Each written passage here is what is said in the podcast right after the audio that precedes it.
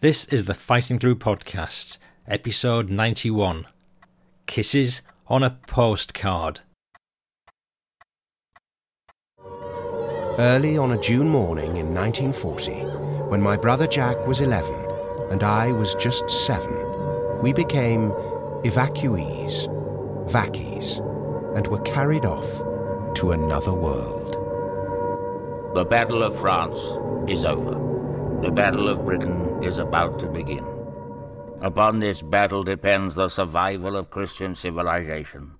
Upon it depends our own British life. The whole fury and might of the enemy must very soon be turned on us.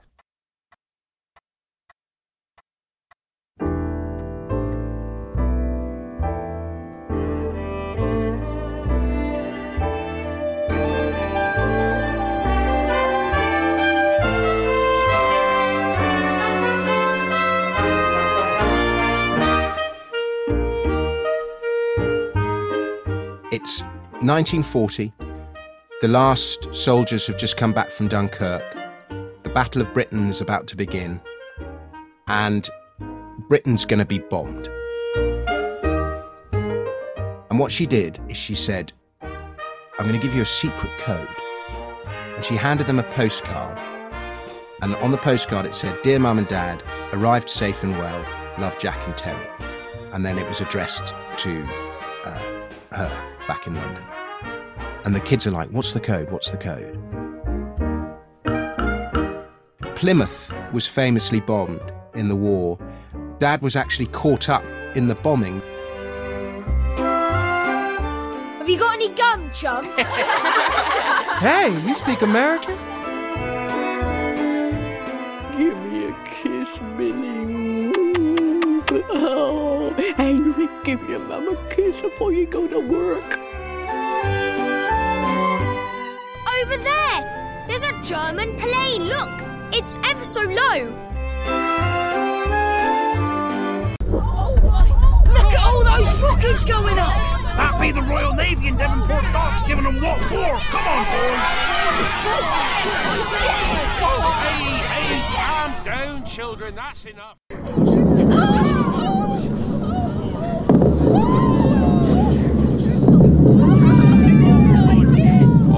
"God, 'tis not possible. Will anything be left?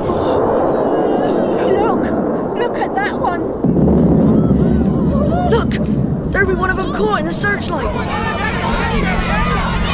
"Oh, lost her. 'Tis hell on earth. 'Tis the inferno come to punish us." "Not us, Bess.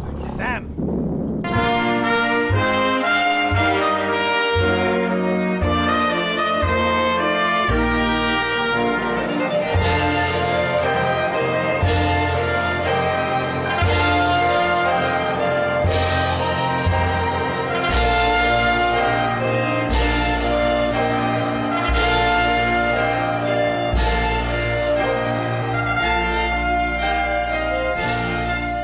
I was the luckiest of children.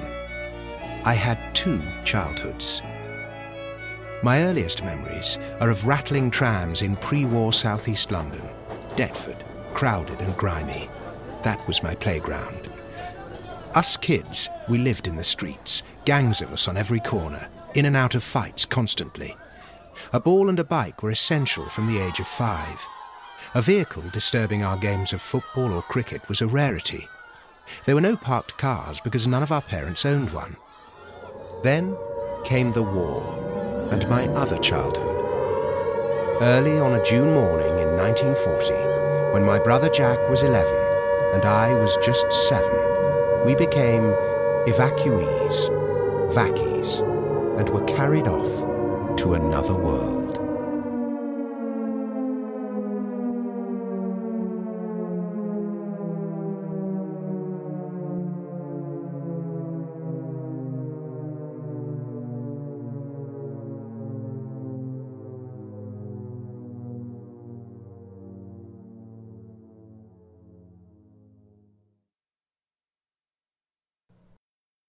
Hello again, and I wish you a very warm, musical World War Two welcome to the Fighting Through Second World War podcast. I'm Paul Cheall, son of Bill Cheall, whose World War Two memoirs have been published by Pen and Sword in Fighting Through, from Dunkirk to Hamburg. The aim of this podcast is to hear family stories, memoirs and interviews with veterans in all the countries and all the forces. I dare you to listen. Just recently, I've cried so much with sorrow. I've cried so much with laughter. And if you could cry from smiling too much, then surely I'd be doing that too. Because that's the effect that binging on Kisses has had on me the last month. I'm talking about Kisses on a Postcard by the late Terence Frisby. And today I'm interviewing his son Dominic Frisby, and what an absolute corker of an episode I can promise you.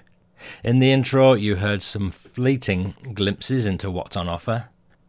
Dominic's work is full to bursting with Dunkirk spirit, steam trains and all the best of World War Two Britishness, as the Kisses on a Postcard musical charts the lives of two young British evacuees during World War Two.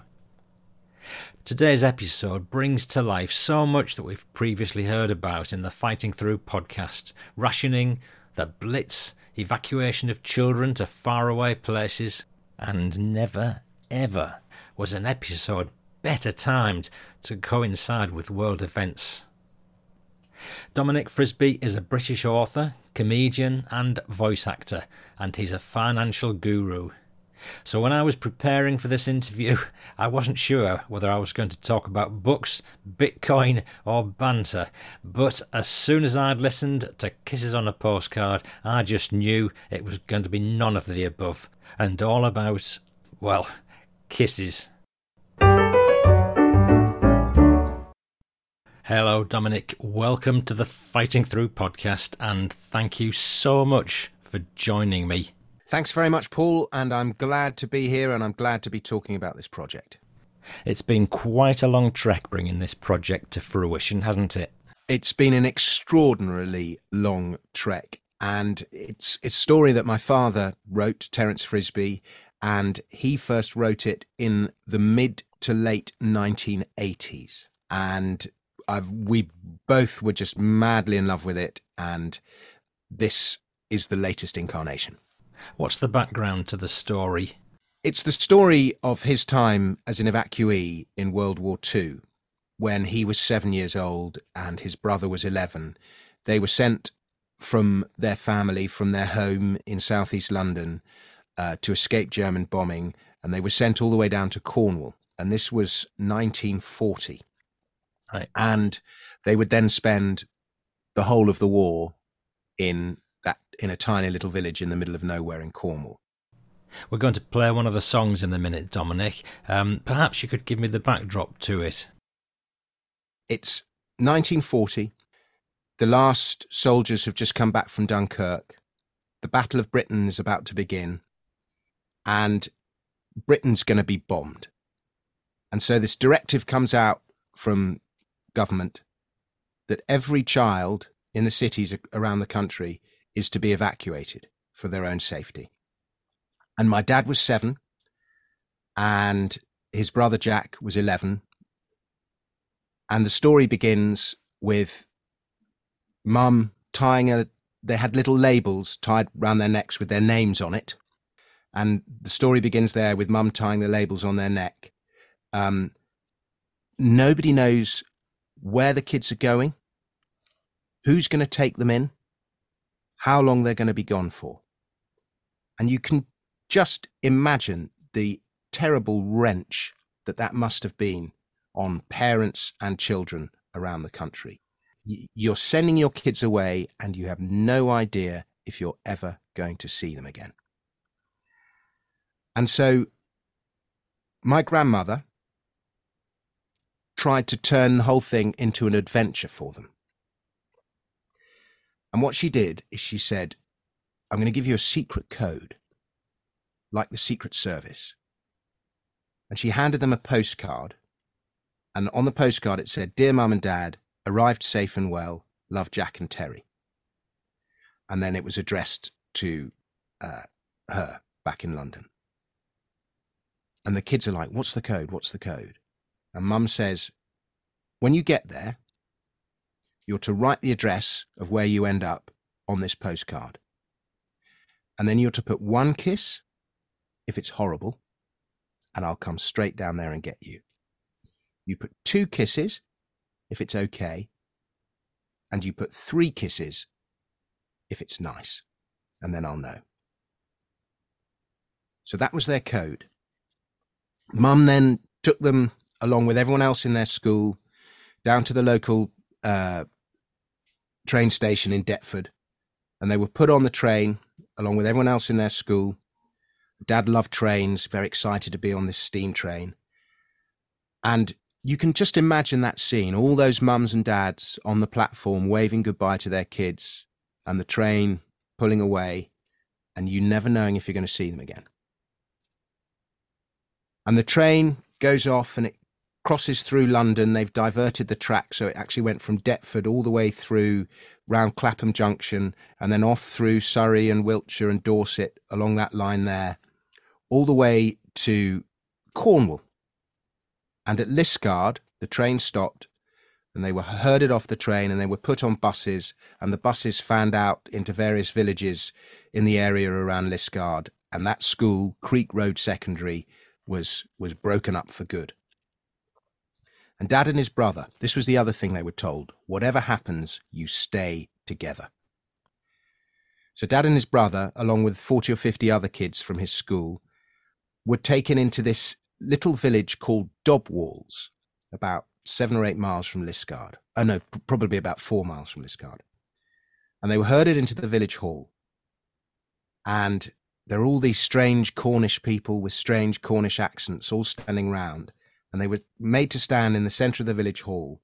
And the great expression at the time was, I'll take that one there. That expression became part of the lexicon. I'll take that one there.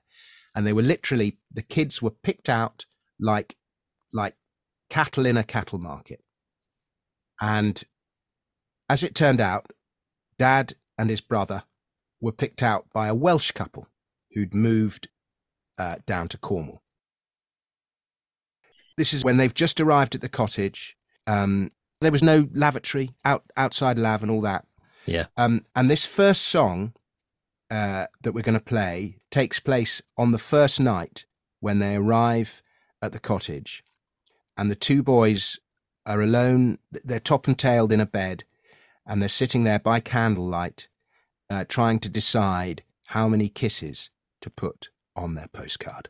How many kisses? I vote three. What would Mum and Dad think of it here? Don't know. No electricity. They wouldn't like that. I don't care. There's no bathroom. I don't care. Outside lav, all they have. I can't go in an outside lav. I don't mind. I don't care. What if it's freezing cold out there? That's what the pot's for, don't you see? I vote one. I vote three. To share, all squashed up in it. I don't care. Kisses on a postcard, we must write something we've got to do tonight. Kisses on a postcard, what'll they show? Only Mum is going to know. What about Gwyn? Gwyn's not bad, even though you can see he's mad. Auntie Rose, what do you say? She says weird things, but she's okay. Not Uncle Jack though, he plays rough. Pulled my hair, called me scruff. Kisses on a postcard, what'll we do? I still say three. Well, I say two. Kisses on a postcard, three, two, one. Better be quick or it won't get done. If we put less than three, Mum and Dad will think it's rotten here. They'll be worried. Yeah, well, there's the trains, they're good. And the station, right next to us. That's terrific. Hey, wait, I've just remembered. Hens. What about hens? Eggs, stupid. Real eggs. Not that horrible powdery stuff. Eggs for you, eggs for me. Eggs for breakfast, supper and tea. Poached or baked, scrambled or fried. I'm bored with soldiers on the side. What do you say now? What's your score? All right, three. kiss. Why not? Mum only said up to three. But don't you see? The more kisses we put, the more happy they're going to be. Yeah, it's terrific here, really, isn't it? Like being on holiday, only there's no sea. We don't have to stop at four. Let's do hundreds. Yeah. Kisses on a postcard, one by one. All round the edges, this is fun. Kisses on a postcard, squashed up tight, telling Mum that we're right. Dominic, how did the thinking evolve to get this from your dad's original memories to where it is today? Dad used to talk about it, and he wrote it originally as a series uh, of memories, if you like, as a radio play uh, in the mid nineteen eighties. And it was broadcast on Radio four, and it got the biggest response that anyone in the B B C radio department could remember in terms of letters from listeners. And Dad would even get letters from people in Germany who had been evacuated to escape Allied bombing. Wow.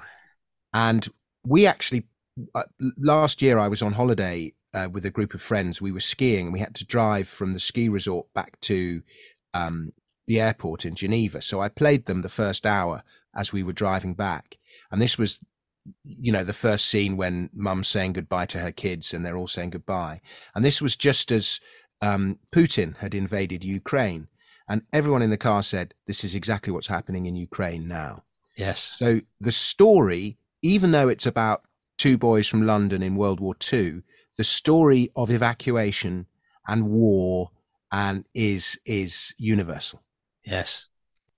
Dad wrote this thing as a radio play, and it was actually, they actually broadcast it a record record number of times. And then it was optioned to be a film. Uh, Ken Loach and various others optioned it to be a film, and it got stuck in development hell. And Dad's friend was a chap called Jeremy James Taylor, who'd formed, uh, he'd founded the National Youth Music Theatre way back in the day. And Jeremy had always been saying to Dad, you should turn this into a stage musical. And Dad was going, no, no, it's going to be a film. And then one time they were both keen golfers and they were playing golf in North Devon. And they came uh, into the clubhouse afterwards. And there was a proprietor of the Theatre Royal Barnstable was in the clubhouse. And he said, oh, have you two got a project for me? And they looked at each other and said, oh, well, as a matter of fact, we do. And they hadn't, Dad was a member of this thing called the Stage Golfing Society, which is basically for unemployed actors and theatricals to go and play golf. And um, there was another guy in the Stage Golfing Society who was a chap called Gordon Clyde. And Gordon wrote great comic songs. So Dad said to Gordon, would you write the music? And so Dad wrote the book, Gordon wrote the music, and Jeremy would direct it. And Gordon... So they, they put this production on in Barnstable in two thousand three, and that's when I fell head over heels in love with it. Oh, so that's twenty um, years ago.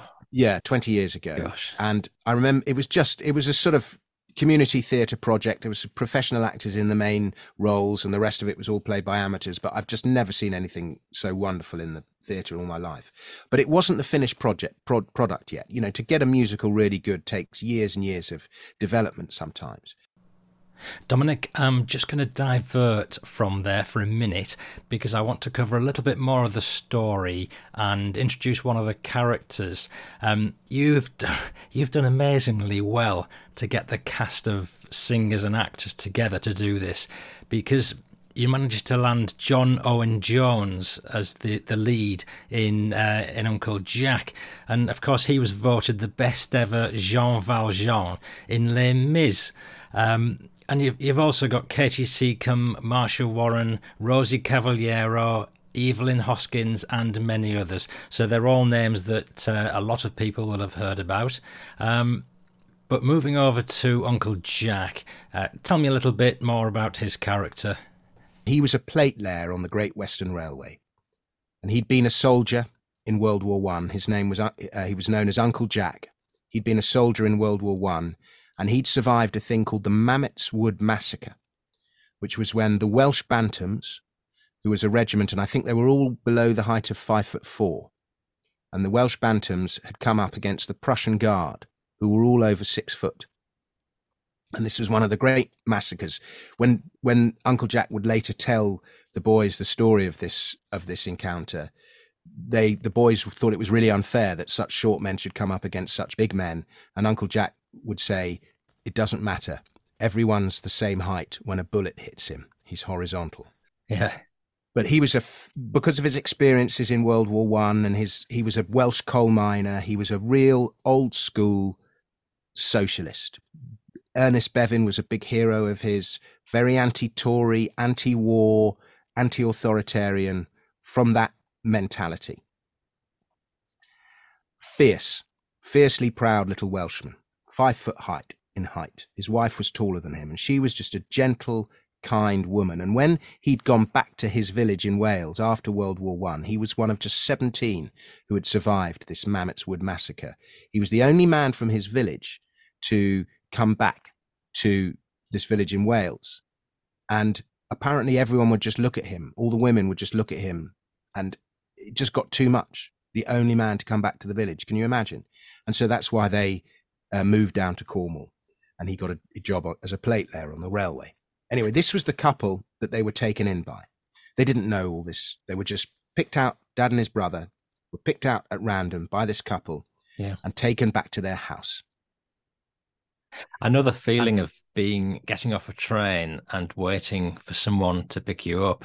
Years ago, I went on a French exchange visit when I was a you know teenager doing French at school, and I, I ended up in France waiting for this French lad to pick me up, or the family to pick me up. And I, I was waited waited around half an hour before they arrived, and in, in the meantime, everybody else was coming and going, and it's quite a a, a forlorn feeling that you get when you, when you're not sure what's going to happen to you. So, I mean, that was that was in modern times, really. So I feel for these boys when they were doing what they were doing. Gosh, and they didn't even know who was going to pick them up, did they? Didn't they, they didn't have a name. They knew nothing.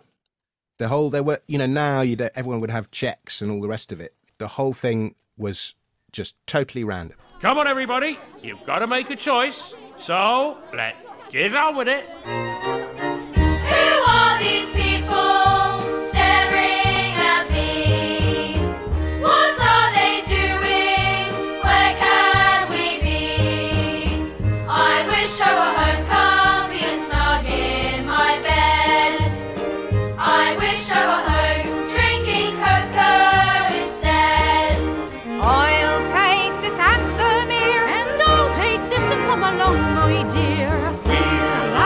Two young maids, don't you worry, cherubs, don't you be afraid.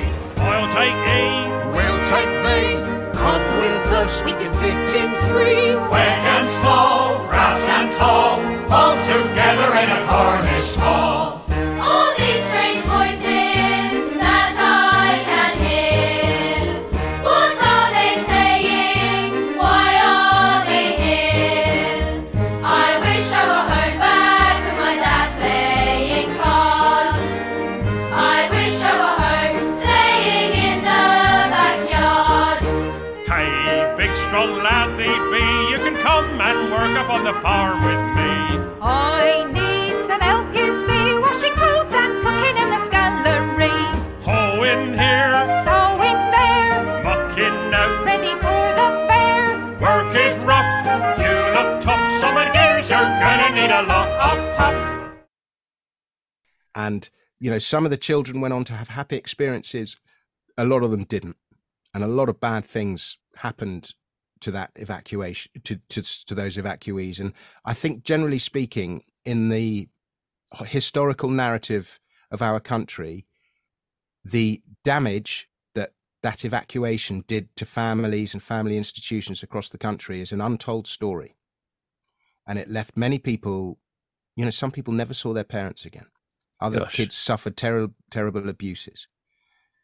But Dad regarded it, he would always call it his second childhood. And, you know, he, he regarded himself as very lucky by what happened to him. But anyway, they're picked out by this couple, and they go back to their house.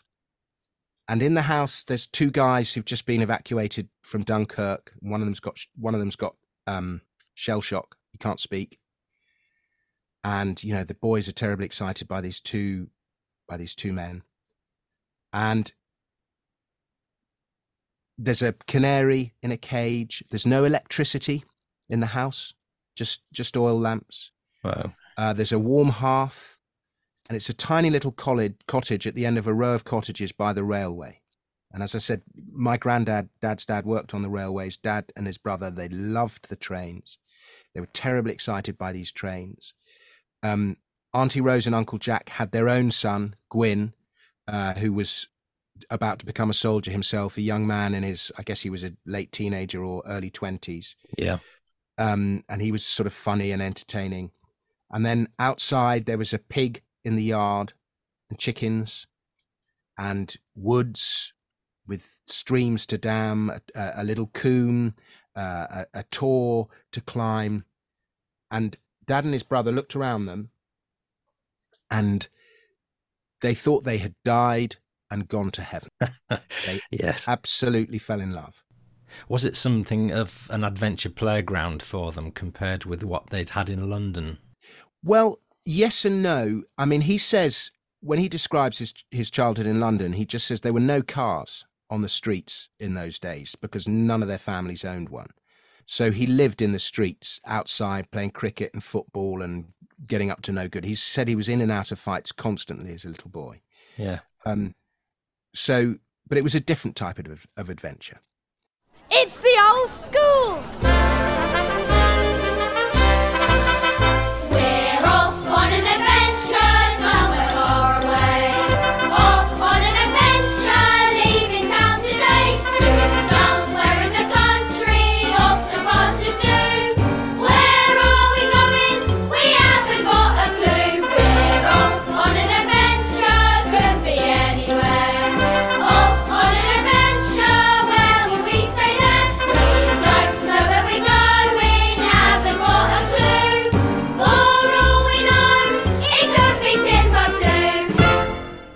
Let's talk about how the kids settle into their newfound home, because um, it seems to me there's an evolution from enmity to friendship as time goes on. Here's a short clip illustrating how the uh, conflict first started. They come down here from London, so swanky and stuck up.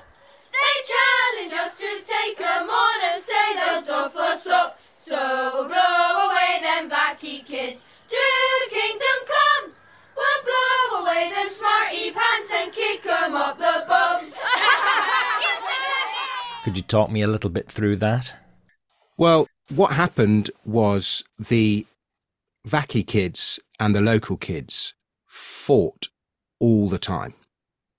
And they would organise these massive fights. Dad would Uh, recalled some of them. He, there was this amazing uh, snowball fight that they had uh, one time in, I think it was, there was, there was, a, there was a really bad winter one year. I think it was nineteen forty-two was a really bad winter. And he talked about this out of control snowball fight, but they fought all the time. And the problem was, is that the London kids were just savvier, and they were, you know, the local kids were just a sort of little bit country bumpkin, if you like. Yeah. And so the London kids sort of had contempt for the locals, and the uh, local kids resented the pushy newcomers. And Dad said, you know, we were the grey squirrels, they were the red squirrels. And so they would, you know, organise football matches and cricket matches, but every type of event they organised, um, the vacky kids would absolutely, you know, if they played football, it would be like seventeen nil to the vacky kids, that kind of thing. But anyway, so, you know, there were all these fights, but gradually over time, things normalized. Um, but again, it must have been very difficult for the for the families that took them in, suddenly having these Cockneys, you know, Cockney kids in their in their homes. And must, you know, as difficult as it was for the for the vackies, it was also difficult for the locals. Yes. But everyone made do as best they could. And so, yeah, they fought and fought and fought.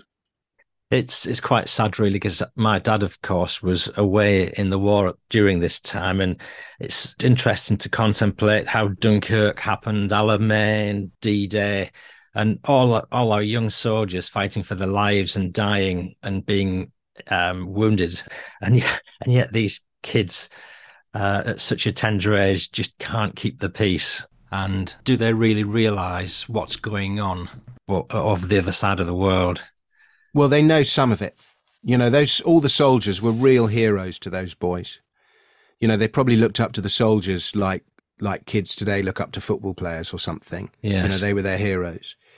And um, in fact, Gwyn, the son of Auntie Rose and Uncle Jack, would go off to war himself.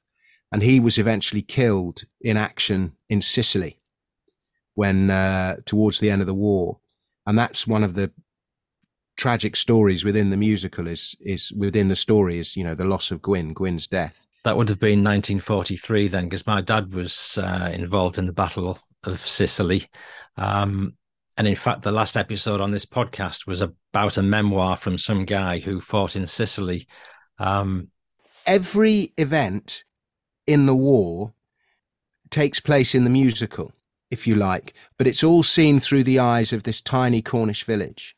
Yeah. And so, for example, Plymouth was famously bombed in the war, and Dad was actually caught up in the bombing. They'd gone into Plymouth shopping, and they spent the first night of Plymouth being laid to waste in a in an underpass uh, on the railway. And then the next night they watched it being bombed, and the whole village just stood on the on the tor and watched Plymouth twenty miles away just being destroyed. And it's a terribly emotional moment in the scene. Uncle Jack, is that what's happening in London to our mum and dad? No, no, not nearly so. London's enormous. Plymouth's small. It just looks worse. Oh, no. It's why we're all vackies. Abide with me. Fast falls the eventide. The darkness deepens. Lord, with me abide, when other helpers fail and comforts flee. Help of the helpless, oh, abide with me. Another Um, great moment in the war prior to D-Day was the arrival of all the American soldiers. And, you know, I thought Dad was making this up, but we've since done some research and we found out it was true. But the regiment that was billeted on Dad's village, the, the American soldiers regiment that was billeted on Dad's village, you know, this tiny village in Cornwall, was a regiment from Louisiana. And the soldiers were all black. Yeah. It's one of the black regiments. And so Dad, you know, no one in Cornwall in nineteen, you know, people in England were foreigners, but, you know, Americans were from Mars, but black Americans, you know, they were just, uh, you know, from another world. And Dad said, you know, this guy from New Orleans itself gave him a tap dancing lesson on a sheet of plywood outside the, the, um, the gates where the, uh, the soldiers were all billeted. And, um, I mean, that's a good song we could play is is when the American soldiers arrive. We we wrote this great number. We could play that one. I love the G I episode in this story. Let's go for it. Hi there, kids. Well, hi there, kids. How you doing? She was right. They are all black. Come on, Adam. All right, I will. Have you got any gum, chum? Hey, you speak American? That American? You dig? What? You talk the jive, Clive? My name's not Clive, it's Alan. We kids, we loved them. We wore their hats, chewed their gum, held their strange hands, and ate their candy. We rode on their jeeps, tooth-loosening joyrides across the fields. We drilled with their rifles and learned their slang. I even had a tap-dancing lesson on a sheet of plywood at the army camp gates from a man from New Orleans itself. Hello. How are you? Good day. We're soldiers from the U S of A. lady, sir. Pleased to meet you, ma'am. Pleased to meet you, pretty lady. We're here for Uncle Sam. At your service this fine day. Any questions, please just say. Questions? Nurse!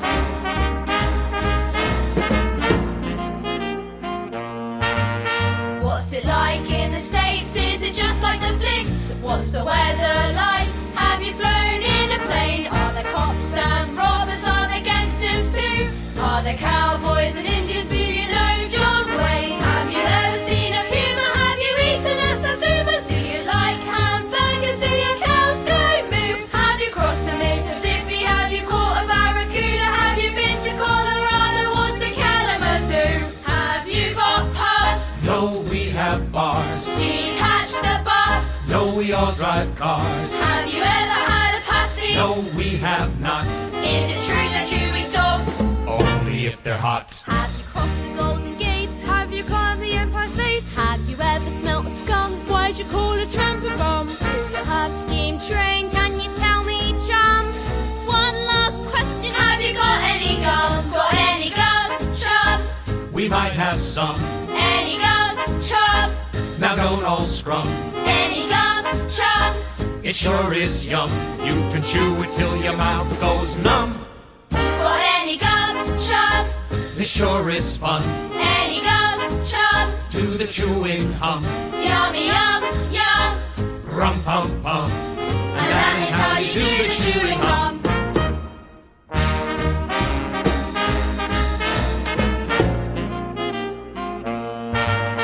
We've got snakes and alligators and our own refrigerators. Oranges and peaches, eagles, buffalo. Bears and avocados, a city called Chicago. Frightening tornadoes, tropics, desert and snow. We've got rodeos and ranches, grapes upon the branches. We drink lots of Coca-Cola and there's ice to crush. We've got Mormons, we've got Quakers, we've got towering skyscrapers, but no privies for us. Our lavatories flush. Do you drink tea? No siree. Speak Cherokee? Not frequently. Do you play billiards? We shoot pool. Would you like a game of cricket? We don't understand the rules. Do you know Clark Gable? Is Harper really dumb? Have you ever had a Hershey? Have you hit a home run? Please give me an answer. Can you tell me, John? One last question. Have you got any gum? Got any gum, chum? We might have some. Any gum, chum? Now don't all scrum. Any gum, chum? It sure is yum. You can chew it till your mouth goes numb. Got any gum, chum? It sure is fun. Any gum, chum? Do the chewing hum. Yummy, yum, yum. Rum, pum, pum. And that is how you do the chewing hum.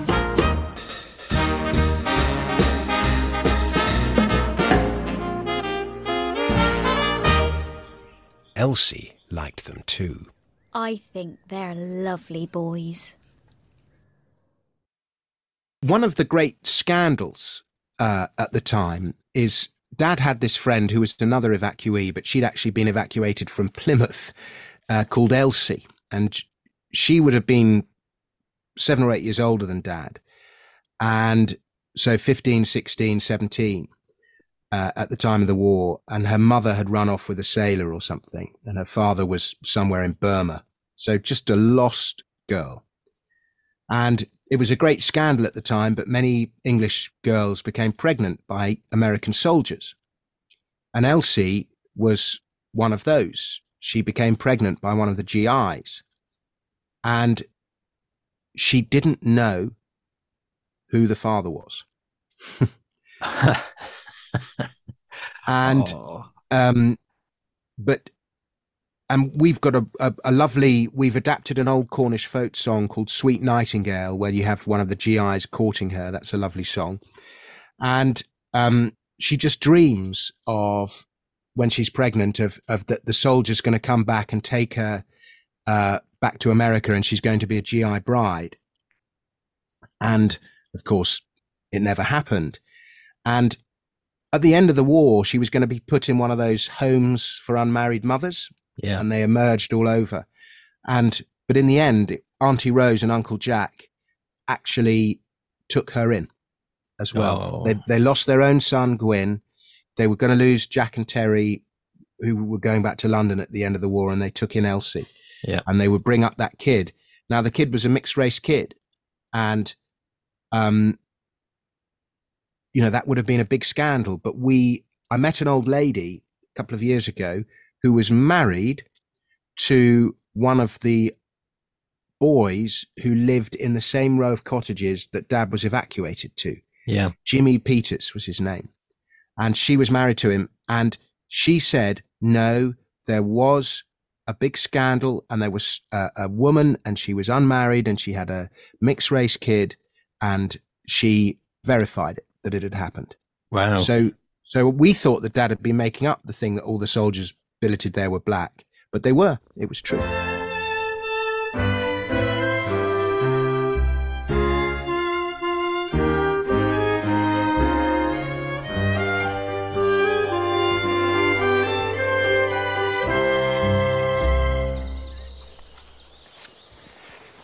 Hello there, pretty lady.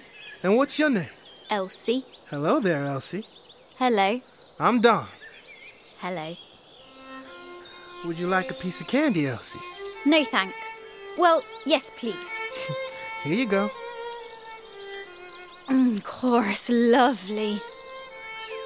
You soldiers are so lucky. You got money, you got warm clothes, food, sweets. We ain't got nothing except empty stomachs. And where are you going with that pail? To get some milk. Sweet maiden so fair, with your golden brown hair, do you hear that sweet melody flow? Yes, I hear the fond tale of the sweet nightingale as she sings in the valley below. As she sings in the valley below.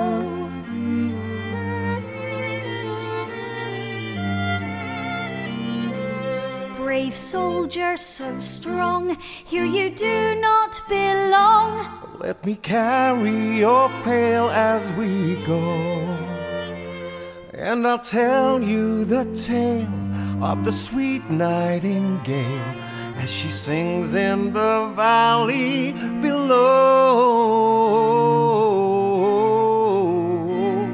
As she sings in the valley below. I have hands of my own, I shall do it alone, and along with you, sir, I'll not go. For to hear the fond tale of the sweet nightingale as she sings in the valley below. As she sings in the valley below. Now don't be afraid, sit with me in the shade, on this bank where the primroses grow, and we'll hear the fond tale of the sweet nightingale as she sings in the valley below. As she sings in the valley below. So she sat herself down, with him there on the ground, on the bank where the primroses grow. And she heard the fond tale of the sweet nightingale as she sings in the valley below. As she sings in the valley below. But they did not agree to be married with speed, and to war and to fight he did go. And her sweet love was spurned when he never returned, as she sang in the valley below. As she sang in the valley below.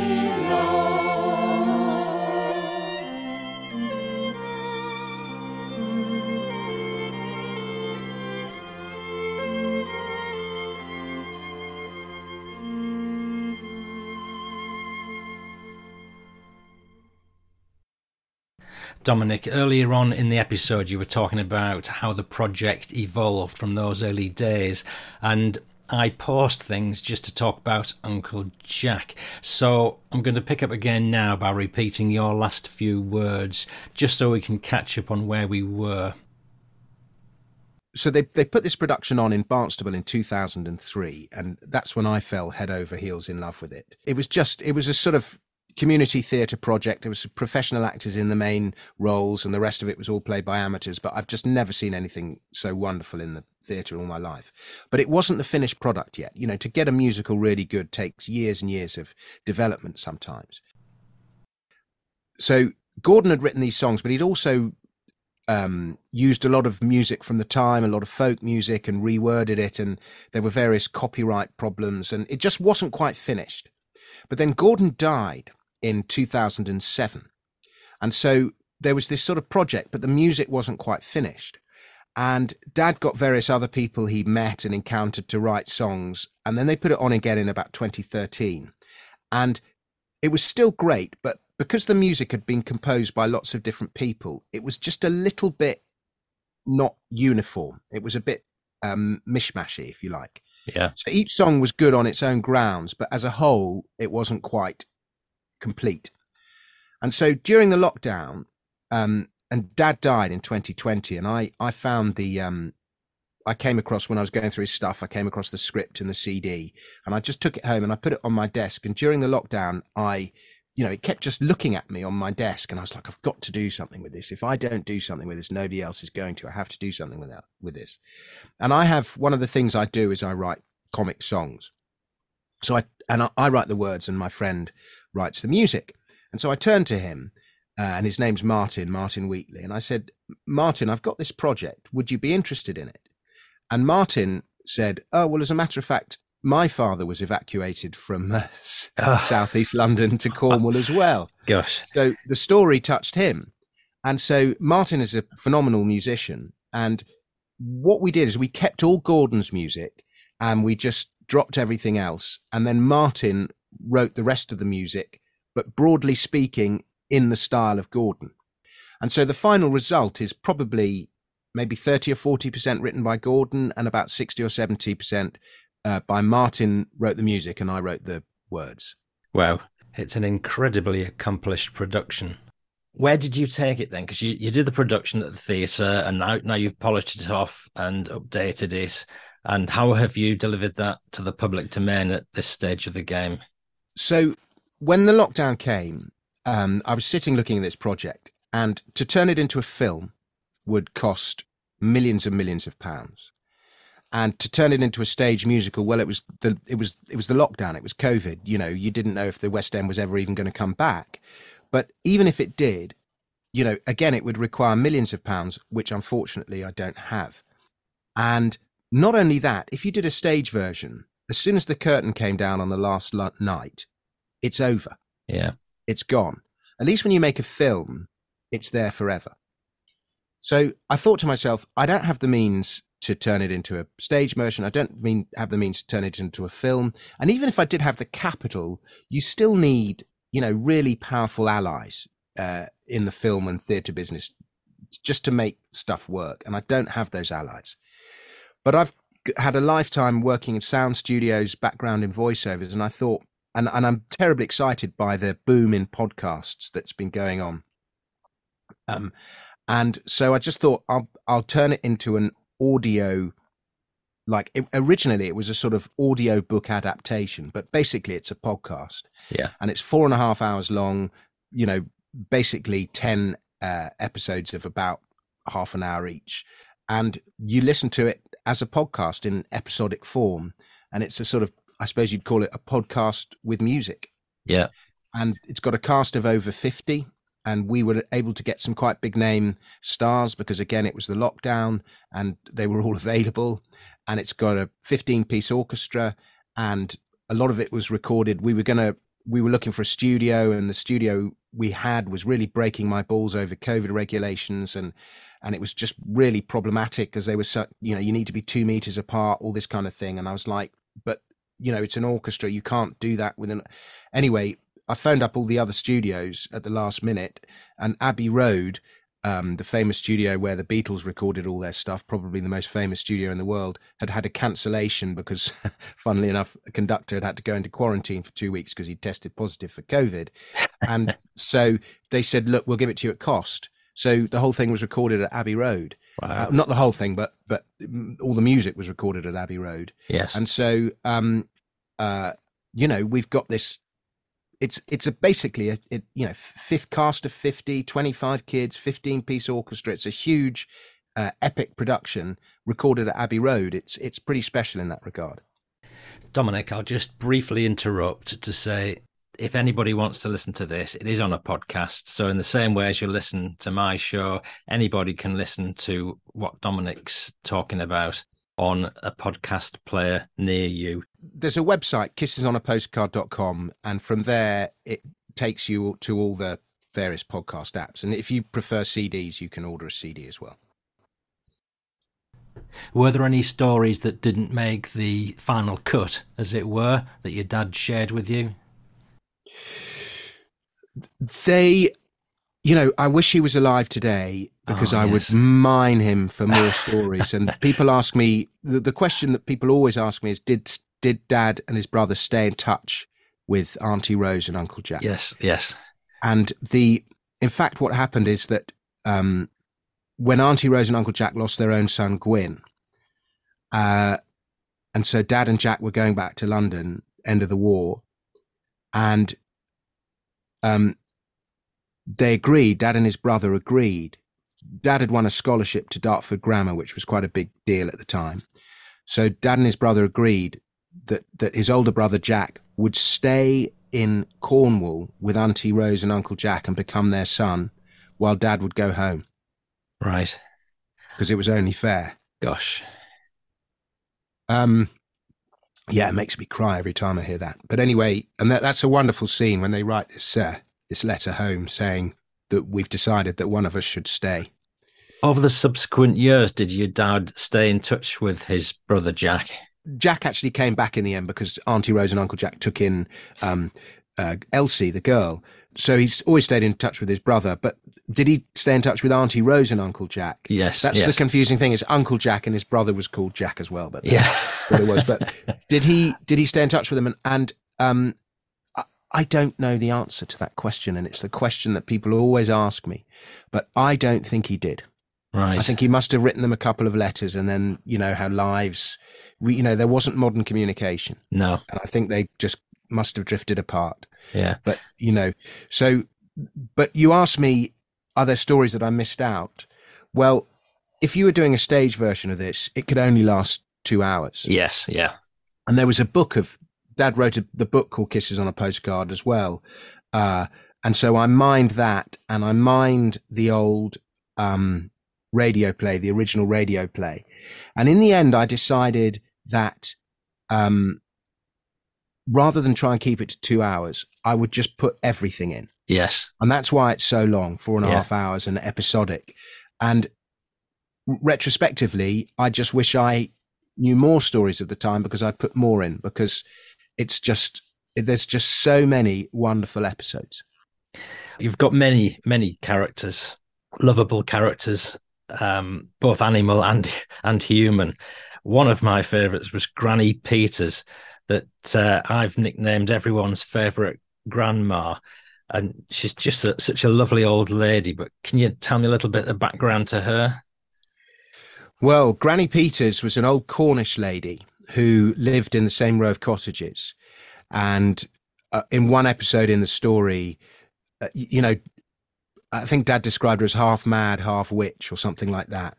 But she was a senile old Cornish lady, and she'd had like, I think she'd had nine sons or something like that. Yeah. And she'd lost... She just gradually lost all of them. Oh, you know, one was killed by a railway. Uh, one, another was killed in the Boer War. You know, she was kept talking about the war. Yes. And the war she was talking about was the Boer War. Yes. Yeah.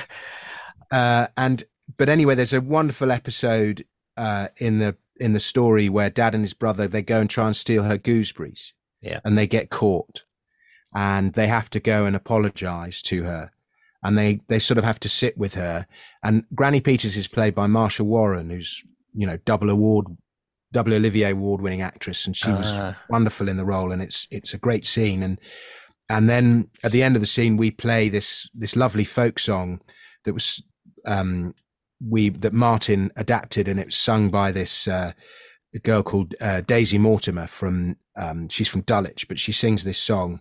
And I don't know, you, do you want to play a little extract from the scene of Granny Peters, or perhaps play There Was an Old Lady, Skin and Bone, because it's a, a beautiful song?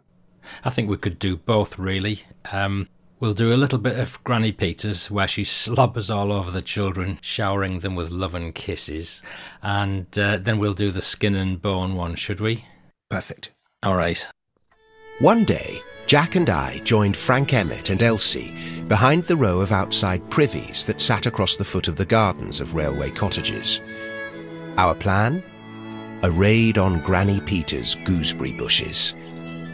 Granny Peters, to us half funny, half witch, lived at number four. She was Jimmy Peters' nan, and her gooseberry bushes were laden with golden, hairy goosegogs. Look, Frank, it's best if Elsie keeps watch here and we crawl across the paths. Yeah, I vote for that. I want to come with you. You can't. Why? Because you're useless. You mean you are, you sod. You always make a noise or get seen or something. I can't help it if people notice me. Well, Terry's the smallest. He can get right in under the prickles and pass out the goosegogs. Yeah, no one will see me. Then you and me, Frank, can get round the back there and get them all there. OK. And Elsie can stay by the corner and see all the windows and if anybody comes to the bogs. I'm not staying there, it smells. Stop moaning or we won't give you any. Don't want any. All right, come on. Terry first. I suppose any plan that included an unwilling Elsie was doomed. We wriggled round the odorous privies on our stomachs with an excessive secrecy that would have excited attention from a mile away. We boys slid among the bushes while Elsie kept watch and communed with her changing body. In the cocoon of the gooseberry bushes, it was both cosy and painful. No matter how careful I was, they pricked. Come on, Terry, pass them out. I am. He's eating them. Oh, I only had a few. Hey, you! You boys! What's your two? Oh, no. That's her. Well, what's he doing in here?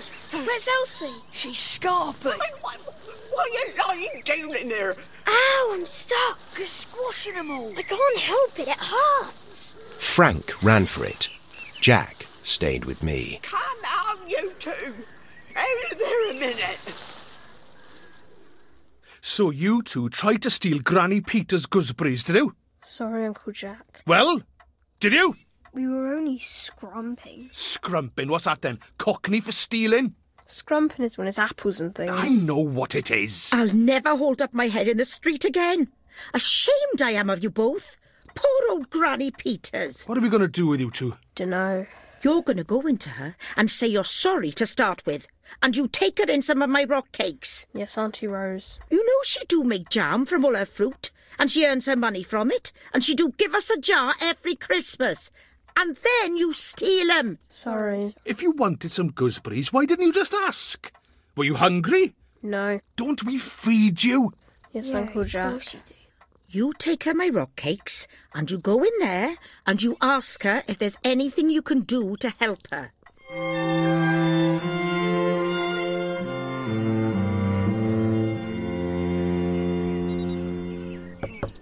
Granny Peters. Perhaps she's out. She's never out. Granny Peters. Who's that? Sus, Granny Peters. Jack and Terry. The boys from Auntie Rose's. Oh, oh, the fackies. Oh, all right, my booties. We brought you some rock cakes from Auntie Rose. Granny Rose. Oh, her rock cakes. Uh, oh, get him here. I'll soak them in my tea. Yeah, can, can, come in, come in. So, you boys be from Lennon, eh? Yes. Ah, I, I was to there once with my Jimmy. Yeah, too many horses everywhere. Horses all round you, worse than Plymouth trials. Ah. Oh, come here, my pretty. Come, come closer. Oh, no. Come on. Go on. Go. She there. Smells funny. Oh, you some rare and no mistake. No, don't, don't wriggle. I won't hurt thee. Ah, you mind me of my Billy. Ginga, they call thee, all down Dobwalls Street. Ginga, you're balmy. You want to join the army? Auntie Rose sent us. Oh, Billy, my firstborn, my handsome, where you to now? Oh, South Africa he went, and the Boers shot him. There's his medals. I mean, he weren't simple. The army took him, so couldn't have been, could he? He never hurt no woman. They made, they led him on, 'cause they fought not he. You wouldn't hurt a fly, would you, my handsome? She won't let me go. Don't worry. I think she's all right. His father, he was the simple one. I had eight for me. All gone to God. They took them all. Three in the war, two when they was little like you, my booty. Henry, he went on the railway working on the line down the valley. They threw a bottle from a train and hit his lovely face. The four twelve to Saint Oswald twelves. Oh, I outlived all me own children. 'Tis not natural. 'Tis, 'tis wonderful lonely, I can tell ye. Isn't Jimmy Peters' dad your son? Oh, oh yeah, yeah, oh, I forgot he. Yeah. Well, I don't count he, he's still here. Oh. If you let me go, I'll take your jug and get some water from the pump. What about for it? You still have fun a minute. Auntie Rose said we got to. Oh, oh, Auntie Rose, yeah. Rock cakes, they well named, all right. And we're sorry we tried to steal your gooseberries. Ah. You, you want some gooseberries? You go on, then. They be handsome now. You, look, take, take that bowl and you bring me some. I'll make you some jam. Oh, you. Come here, little one. Let me touch your hair. Oh. I got to go. Auntie Rose is calling. Give me a kiss, Billy.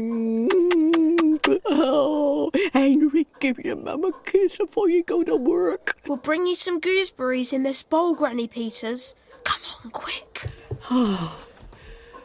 Ah. Oh. The four's twelve to Snazzle twat. They shoddy. Her ethereal, quavering voice still Bloody. echoes in my head to this day. Oh.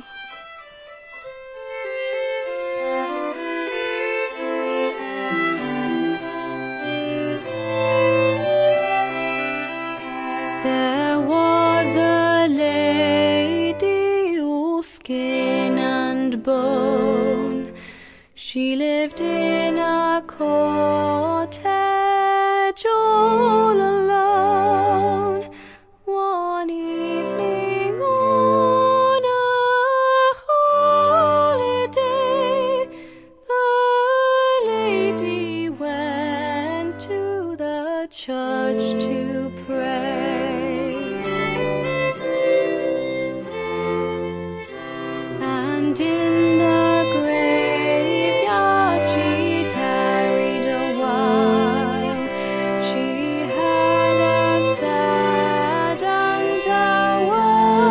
Smile, and as she tarried, her eyes looked down, and she saw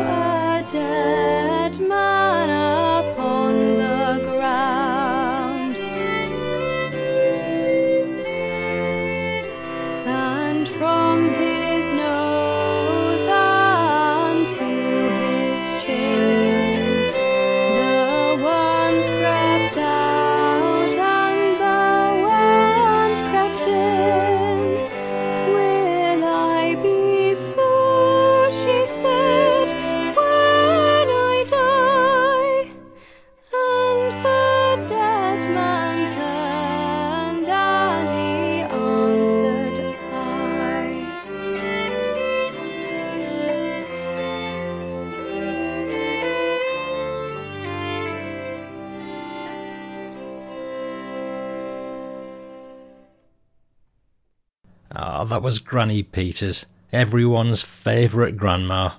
Bless her.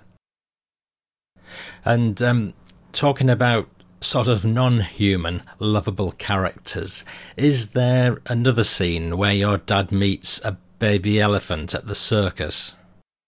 Oh, that's a great scene. I forgot that scene. It's lovely.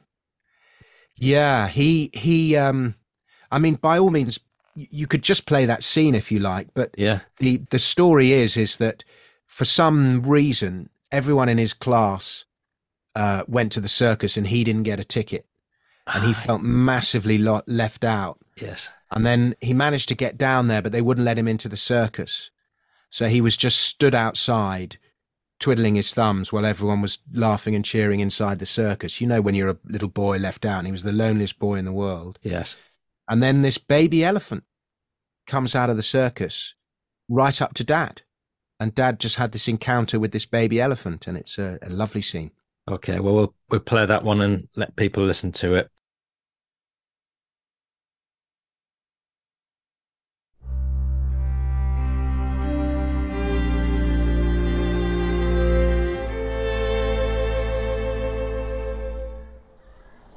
A circus came to Liskeard. I love circuses. Do you think they have lions? And tightrope walkers. And acrobats. Right, on the bus, everyone, all those who've booked a seat, show your tickets. Good, good, on you get. Let's see your ticket, Terry. I haven't got one. Well, why not? Did Auntie Rose and Uncle Jack not give you the money? I don't know. Well, you can't come if you haven't got a ticket. Frank Ennett, good. Muriel Osborne, good.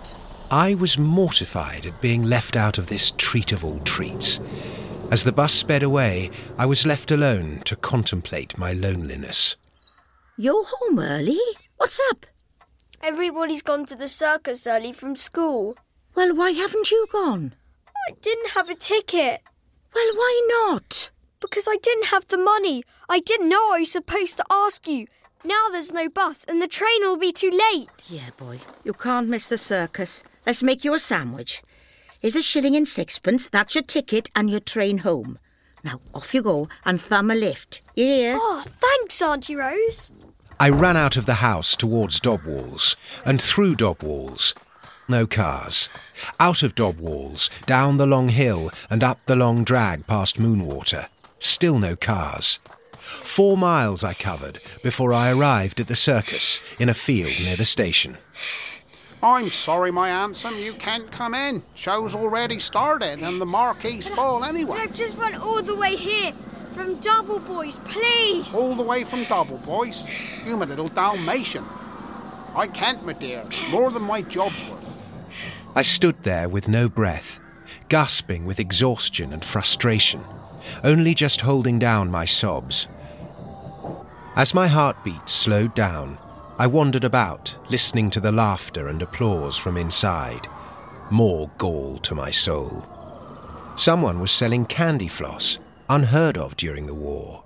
It tasted filthy, even to my eager tongue. I went round the back and saw some dejected-looking ponies, which I tried to pat. Here, out of it, you! I was only patting them. Harp it! You ain't allowed out the back! I moved resentfully away. And then, just as I was about to give up, a baby elephant came out of the marquee, right where I was standing. This creature, with its huge ears and searching trunk, seemed like a miracle. I swear it glowed. Hello. It stood shorter than I did, so must have been very young. I stared at it in wonder. Can I pet it? Of course you can, my dear. I felt the sensitive top of its trunk explore my clothes. This magical, gigantic pet. He's looking for my sandwich, I think. He's a she, and she likes a sandwich, all right, don't you, my pet? Can I give her some? What's in it? Cucumber. Oh, let me see. That'll be all right. I broke my sandwich into the smallest pieces I could and fed them bit by bit to the elephant, who stood there, waiting for more. Its trunk running over my clothes and hands, thrilling me with its touch. Not always gentle, always demanding. What's her name? Gertrude. That's a funny name. Hello, Gertrude. She's finished all my sandwich. What else does she like? Fruit. Like what? Apples. She loves an apple, she does. Can I get her one? Of course. I raced out of the field to the nearest greengrocer's, still just open, bought a pound of apples and tore back. The elephant was gone. Lungs bursting again, I nearly cried with frustration when it reappeared from the tent, having just done another turn. It headed straight for me. I nearly died with joy. He remembers, you see. Elephants do remember. Here you go, Gertrude. I fed it the apples until told by the woman that that was enough. I gotta take her away now. Bye, Gertrude. I'll see you soon. I patted my new best friend goodbye. Tried and failed to hold her trunk for a moment. Watched her amble away. Spent my last remaining pennies on a bag of chips. Had my last apple. And, penniless, walked contentedly home.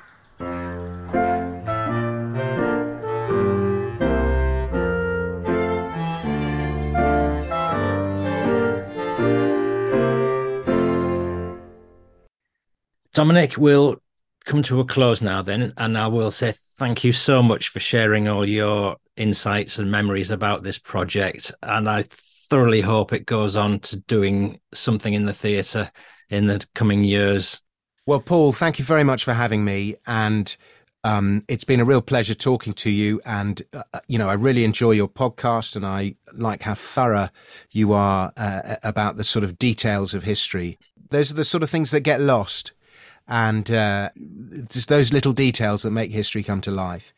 And this is almost the most important thing I've ever done in my life. And all I want is for as many people as possible to listen to Kisses on a Postcard, because I just think it is the most beautiful and powerful story.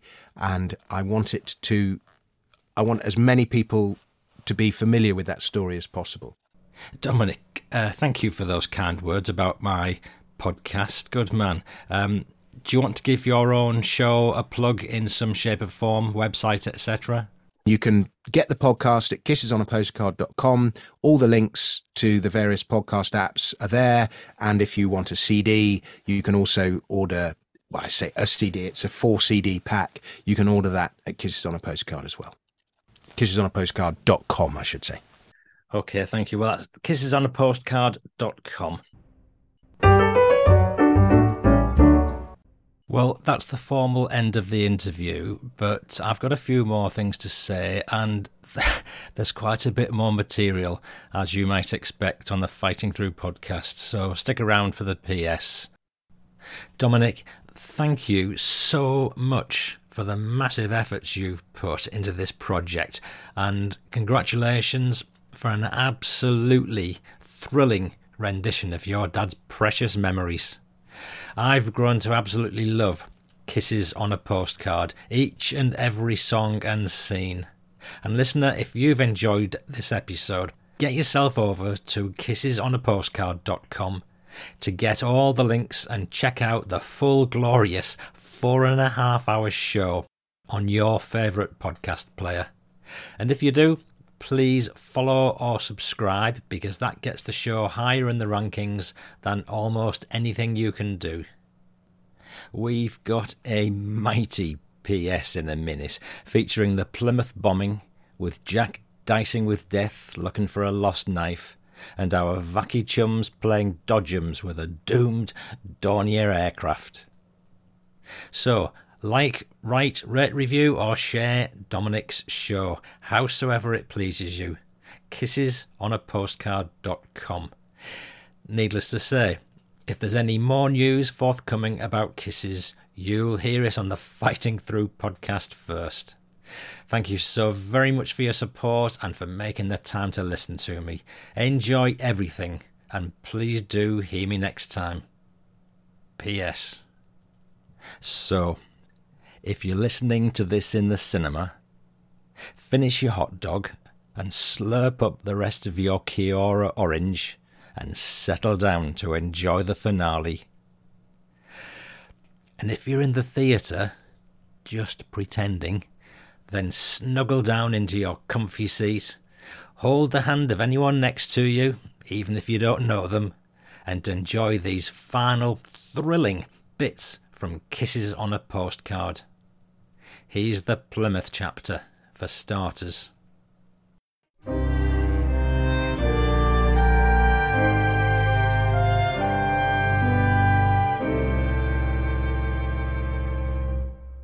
Jack and I used to go shopping with Auntie Rose once a week in Liskeard, four miles away, the next stop on the train.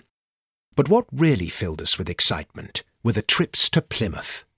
We saved for these trips. I for dinky toys, models of our planes, tanks and ships, with which we played endlessly, sea battles, aerial dogfights and ground warfare. Jack for army cap badges. His collection was quite something. He must have had almost all the regiments of the British Army, over a hundred, mounted on a green baize cloth. I learnt the geography of the country gazing at those badges, with their romantic names and symbols. The Argyll and Sutherland Highlanders, the Black Watch, the Green Howards from Yorkshire, the White Horse of our own Royal West Kents, the Hunting Horn of the Duke of Cornwall's Light Infantry, the skull and crossbones of the seventeenth twenty-first Lancers, with death or glory scrolled underneath. We were in the middle of a war for our survival, and these were our saviours. That twenty-two mile train ride to Plymouth was glorious. The spectacular views, especially down the Loo Valley line that went beneath us like a model. And then the Saltash Bridge. Built by Isambard Kingdom Brunel, it announced. What a name. With an armed sentry at either end, it was the crossing point back into England.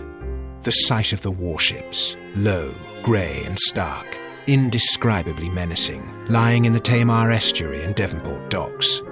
Then Plymouth and the Hoe. The statue of Drake with his bowls, a stylish reminder of how to reduce the enemy to size. And then the pasties that tasted of potato and pepper but had never seen meat. Auntie Rose presided over these expeditions with two loaded shopping bags that we all struggled with as she led us first from queue to queue, then from shop window to shop window.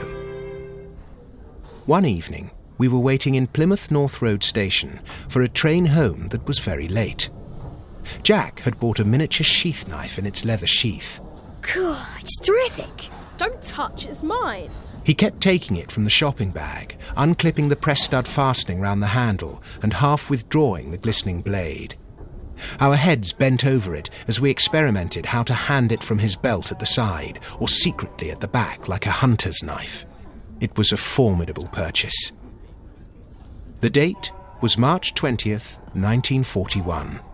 It was a Thursday and the first of the two nights on which the Luftwaffe wiped the centre of Plymouth from the face of the earth. Come on, boys. Put that knife away till the proper time. When you get home, you play with that. Not in here. You'll lose it. Oh, dear. What's that? Air raid sirens. But they're a long way away. All passengers in the subway, please. At once. Move along, please. All passengers in the subway at once. Come on, my dears, down under the stage. Come on, boys. Bring that back, Jack. I got this one, come on. Come here, Teddy, by me. Come on, down these steps. We'll be all right down here. Are they bombs? No, there are guns shooting the jerrys down. Bombs whistle. All right, let's sit on this bench here. By me, boys. What are you looking for in those bags, Jack? My knife. I can't find my knife. What? My new sheath knife. It's gone. Perhaps it's in this bag. Here, let's see. But Jack was gone, racing down the subway out of sight. I left it in the buffet. Oh, I left it in the buffet. Come back. Come back, boy. You can't. It's gone. Here's the knife. Auntie Rose, I've got it. It's here. It was in the bag. Jack, I've got the knife. Jack. Teddy, come I back. set off after Jack, ignoring Auntie Rose's agonised voice as the tumult outside grew louder. I flew between the huddled groups of people, turned a corner and stared up the slope towards platform level. No Jack. I started to run up the slope. Then the explosion stopped me. I stood terrified. and then started bawling near the bottom of the slope, afraid to move, when hands grabbed me and pulled me back round the corner. Here, boy, come here! I got you! You can't stand out there! Let me go! My brother! My brother's up there! What? Your brother? He lost his knife! What are you talking about? Before I could say more... Oh, boy, come here! Auntie Rose enfolded us both. You gave me heart failure, you did. Both of you! God knows what hell we had put her through in those few moments. How do you explain to their parents that your two young charges ran up into the bombing and were blown to bits looking for a sheath knife that was in your shopping bag all the time? I was going to go up, Terry. It was only you that stopped me. So was I. I affirmed, equally inaccurately. We spent the night sitting on a bench while the inferno raged above us. My principal memory, after the initial knife panic, was that no matter how I shook with fright, the bench, which sat about ten people, always quaked at a different rhythm, and I couldn't get my bottom synchronised to the common tempo of terror.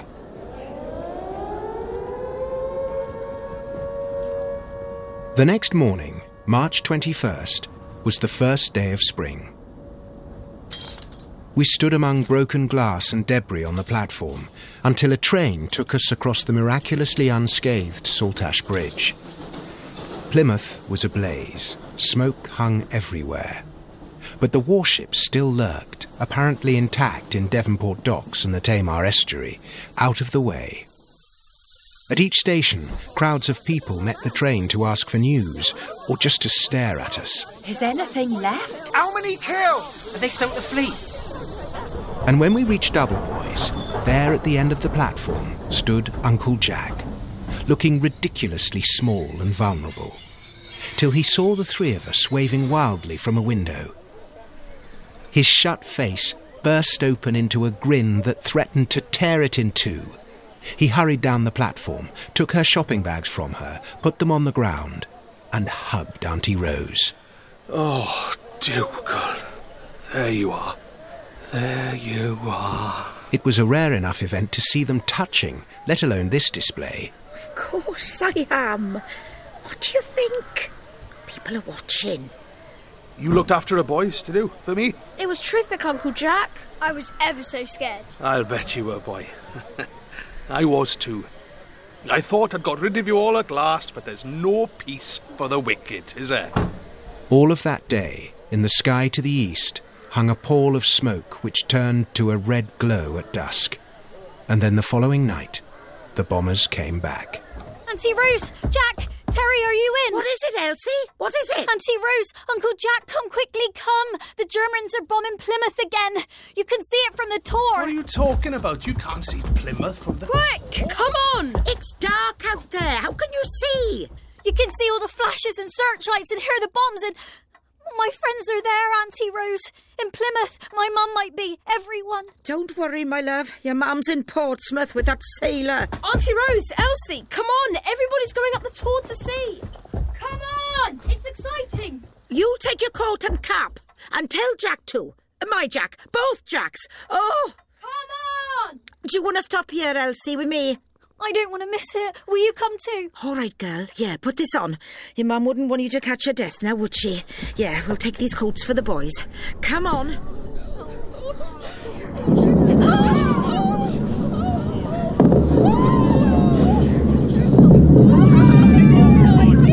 Oh, God, it's not possible. Will anything be left? Look. Look at that one. Look. There'll be one of them caught in the searchlight. Ah, oh, lost her. 'Tis hell on earth. 'Tis the inferno come to punish us. Not us, Bess. Them. Was it like that in the trenches, Uncle Jack? In the First War? A bit, boy. Only we were soldiers. My mum's not there. Is she, Auntie Rose? Of course she's not, my lovely. She's in Portsmouth with her friend. Her's crying for her mother. Her mother never gave her a minute's thought. Oh, my. Look at all those rockets going up! That be the Royal Navy in Devonport docks giving them what for? Come on, boys! Hey, hey, calm down, children. That's enough. Look at those fires! The old sky is red. How can anyone survive in that? Uncle Jack, is that what's happening in London? To our mum and dad? No, no, not nearly so. London's enormous. Plymouth's small. It just looks worse. Oh, no. It's why we're all vackies.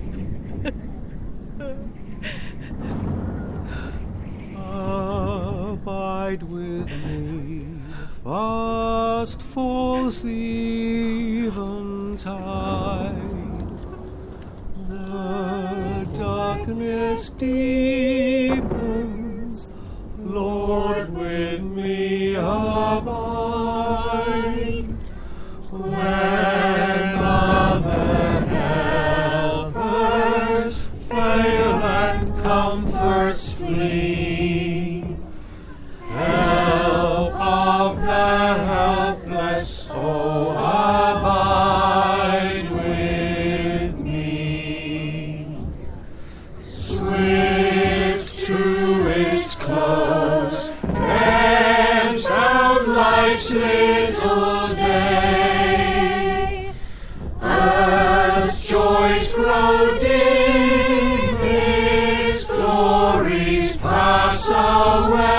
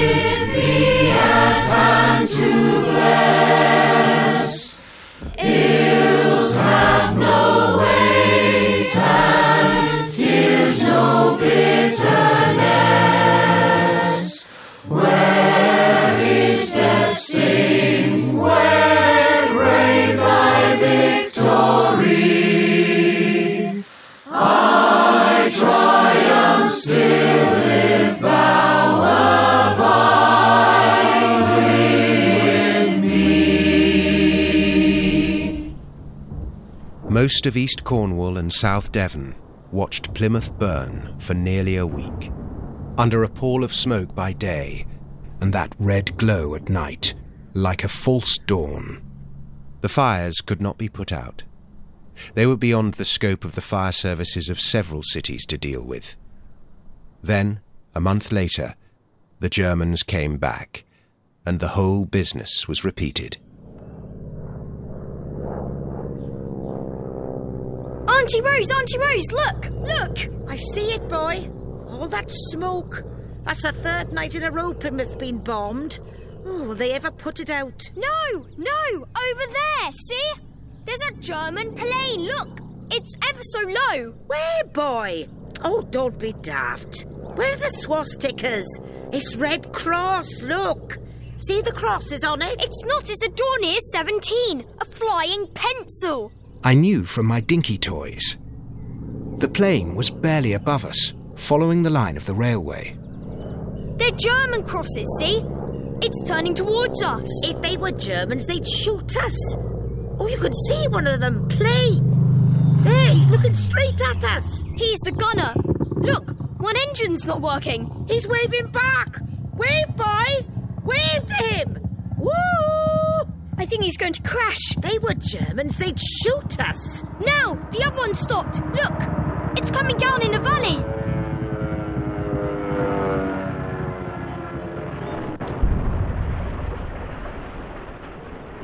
Oh, my God. Do you think they were Germans? Of course they were. It was a light bomber. Why didn't they parachute? I think they were too low. Those poor boys. I saw them. Young like my Gwyn. Why didn't they shoot at us if they were Germans? I think he must have been a Saxon, one of Uncle Jack's friends. None of the German airmen survived the crash. The kids danced with glee in the village street, but I never stopped wondering about the waving gunner who had decided not to shoot a middle-aged woman and a little boy when they were sitting ducks. Have you got any gum, chum?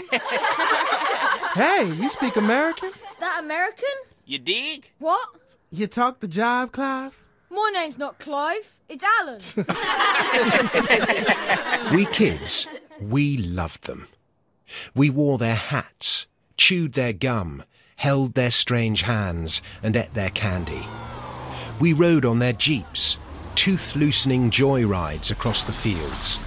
We drilled with their rifles and learned their slang. Hello. How are you? Good day. We're soldiers from the U S of A.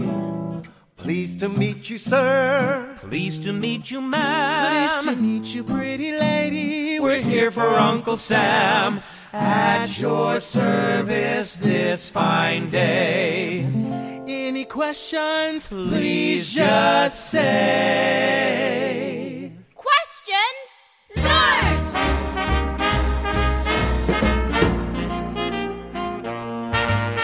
What's it like in the States? Is it just like the flicks? What's the weather like? Have you flown in a plane? Are there cops and robbers? Are there gangsters too?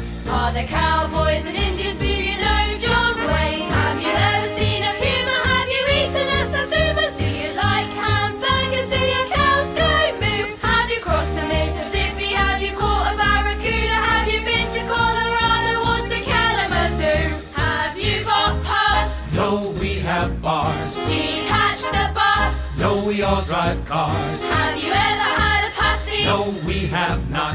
Is it true that you eat dogs? Only if they're hot. Have you crossed the Golden Gate? Have you climbed the Empire State? Have you ever smelt a skunk? Why'd you call a tramp a bum? You have steam trains, can you tell me, chum? One last question, have you got any gum? Got any gum, chum? We might have some. Any gum, chum? Now don't all scrum. Any gum, chum? It sure is yum. You can chew it till your mouth goes numb. Got any gum, chum? This sure is fun. Any gum, chum? Do the chewing hum. Yum, yum, yum. Rum, pum, pum. And, and that is how you do, do the, the chewing hum.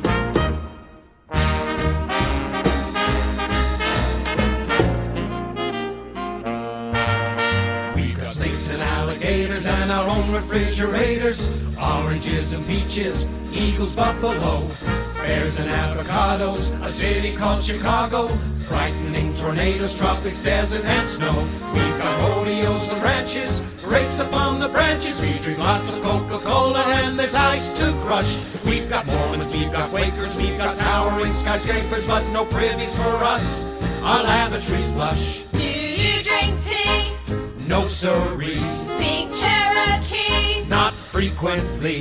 Do you play billiards? We shoot pool. Would you like a game of cricket? We don't understand the rules. Do you know Clark Gable? Is Harper really dumb? Have you ever had a Hershey? Have you hit a home run? Please give me an answer. Can you tell me, chum? One last question. Have you got any gum? Got any gum, chum? We might have some. Any gum, chum? Now don't all scrum. Any gum, chum? It sure is yum. You can chew it till your mouth goes numb. Got any gum, chum? It sure is fun. Any gum, chum? Do the chewing hum. Yummy, yum, yum. Rum, pum, pum. And that is how you do the chewing hum.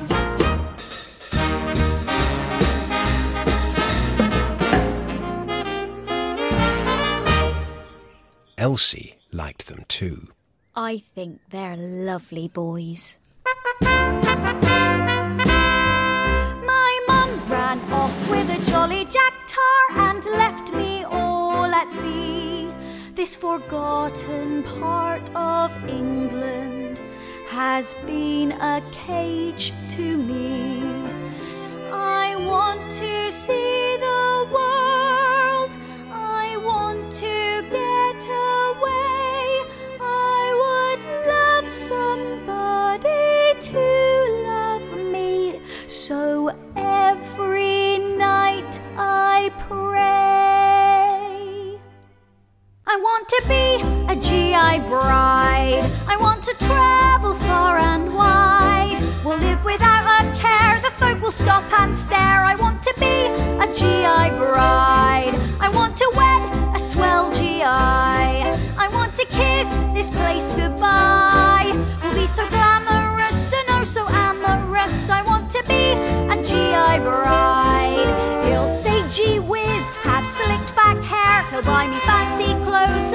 on underwear. We'll dance the jitterbug and do the Susie Q. We'll have a big white house and some children too. I want to be a G I bride. Before you know, we'll be stateside.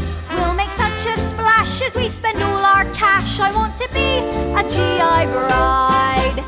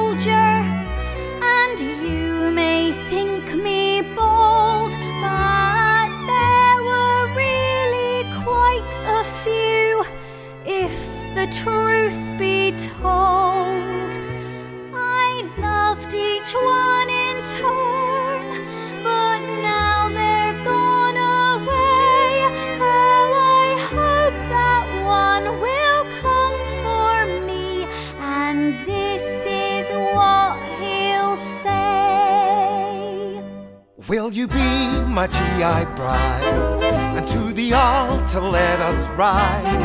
I know the sun will shine and you will look divine, so will you be my G I bride?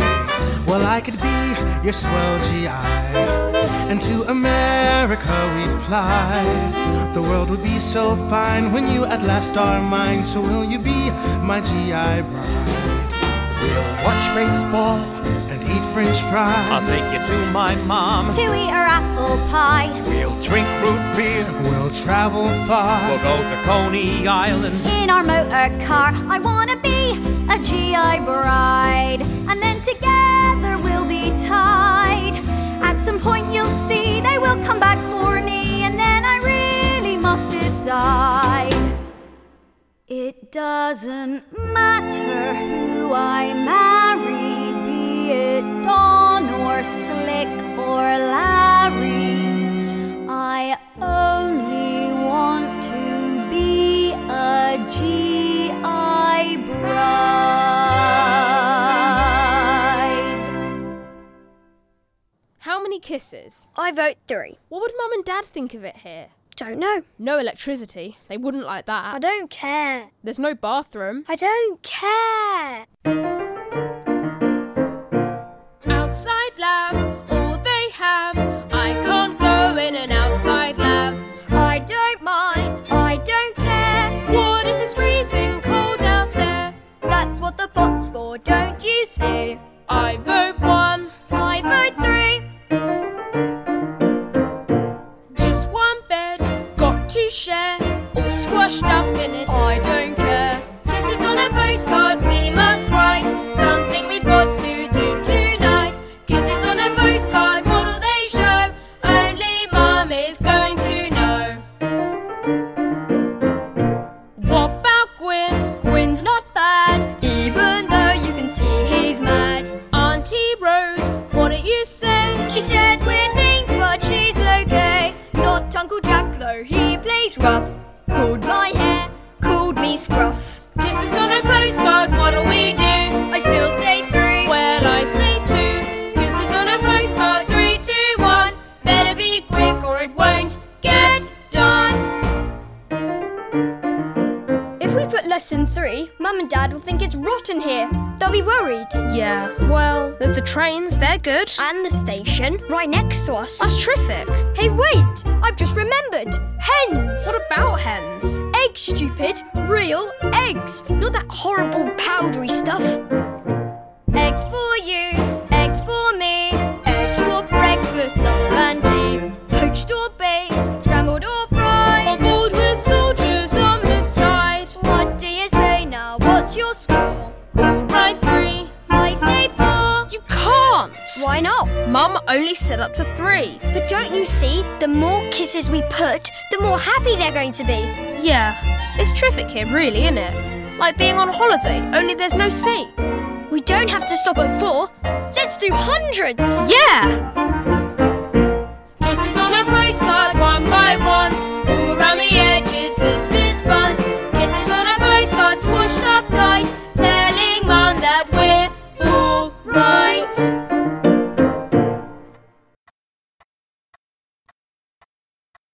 Give me a kiss, Billy. Oh, Henry, give your mum a kiss before you go to work. I just could not resist giving you that last little um, kiss from Granny, and I can just imagine if this ever goes to the theatre and they do a, a curtain call and, you know, all, all the cast are standing there, and um, I can I can picture everybody being cheered by the front row, and then for her encore, Granny walks onto the stage and gives everybody a kiss to rapturous applause. Oh dear. I'm Paul Cheall saying bye-bye now.